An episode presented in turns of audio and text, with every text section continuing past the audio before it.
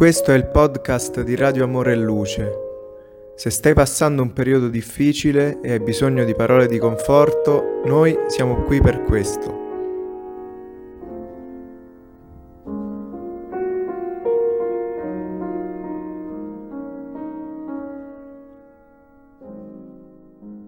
È innegabile riconoscere che siamo immersi in una società profondamente malata se i secoli precedenti sono stati periodi di progressi della scienza medica nella ricerca di comprendere il binomio salute-malattia, ora siamo nel bel mezzo di un'era in cui la tecnologia, districandosi tra i tessuti sottili e gli ingranaggi del corpo fisico, sta mobilitando molte risorse per identificare ed eliminare le colonie patogene responsabili della maggior parte delle malattie.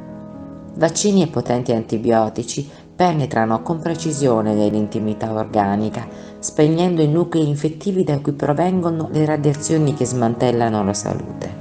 Interventi chirurgici invasivi, combinati con strumenti di alta precisione sotto il comando di computer all'avanguardia, possono correggere tessuti necrotici, rimuovere tumori e liberare le arterie da placche aterosclerotiche e coaguli distruttivi ripristinando la circolazione sanguigna e prolungando la vita nell'abito organico.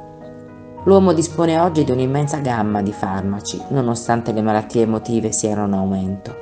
Il sabernetico figlio delle stelle, schiavo di chip e schede madri, è riuscito a corazzarsi contro i microbi e virus, batteri e amebe distruttive, ma non può sfuggire agli eventi che lo fanno ammalare dentro.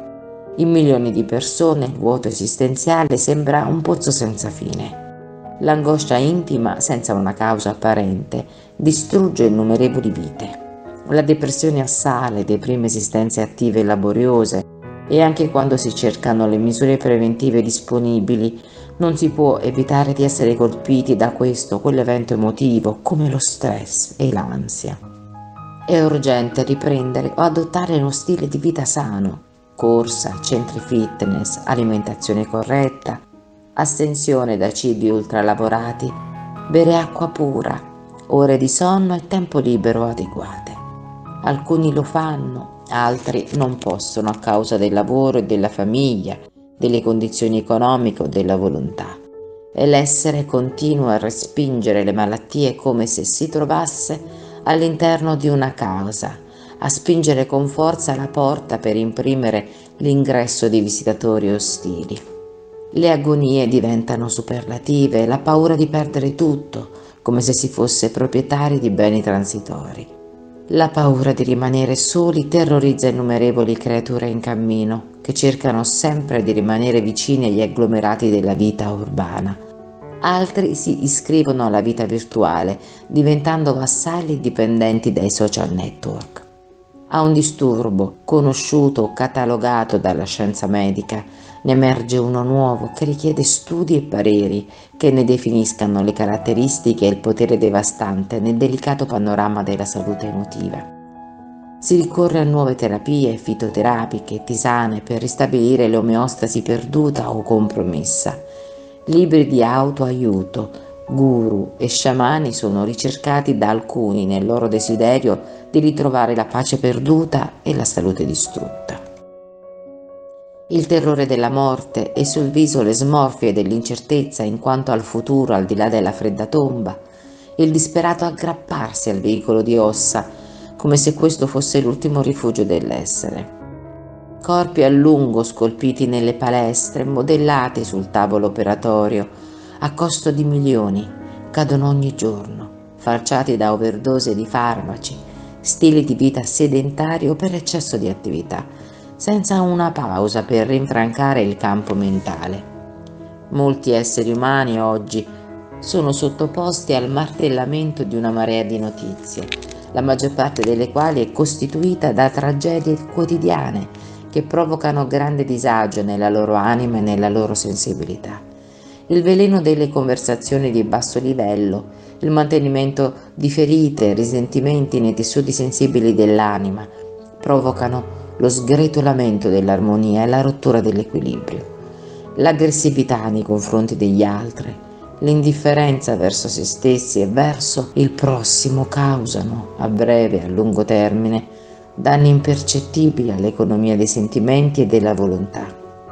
La mancanza di tempo per la meditazione la coltivazione del silenzio interiore per ricostruire le strutture interne danneggiate dalla frenesia dei giorni che stiamo vivendo sono responsabili di altri ambiti da cui hanno origine i disturbi della salute, fornendo terreno fertile per l'insediamento di agenti patogeni nella delicata area delle emozioni.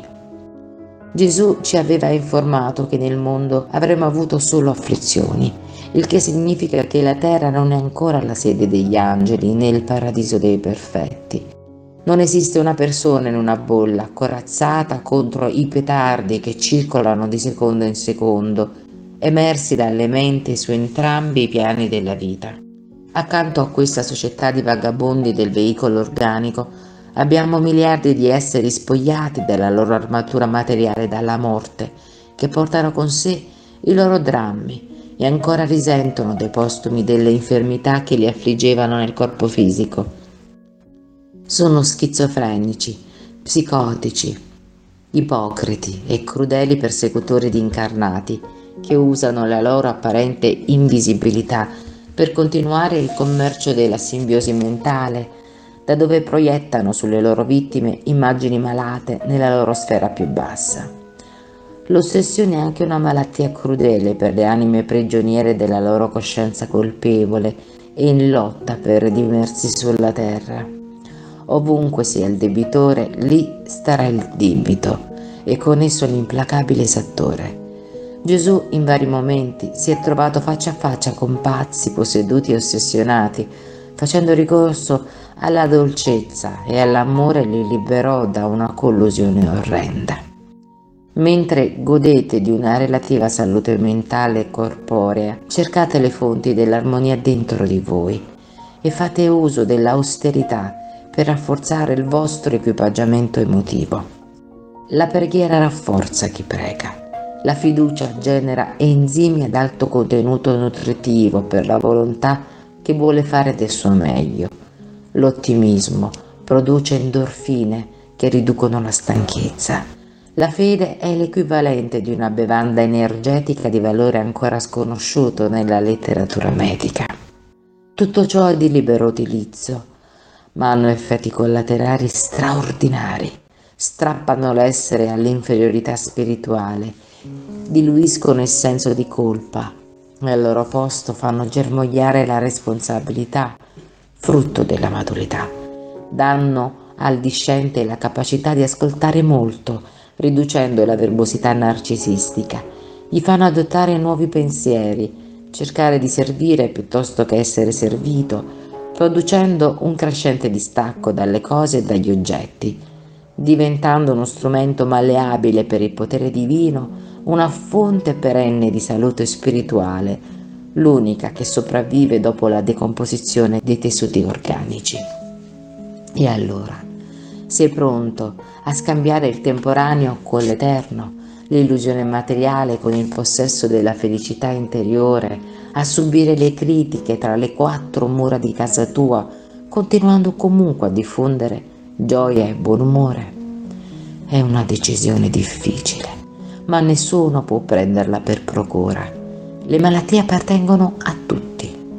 Essere in salute è una scelta personale. Marta, Salvador, 9 dicembre 2023. Traduzione di Giovanni Pintus. Grazie, buona giornata a tutti.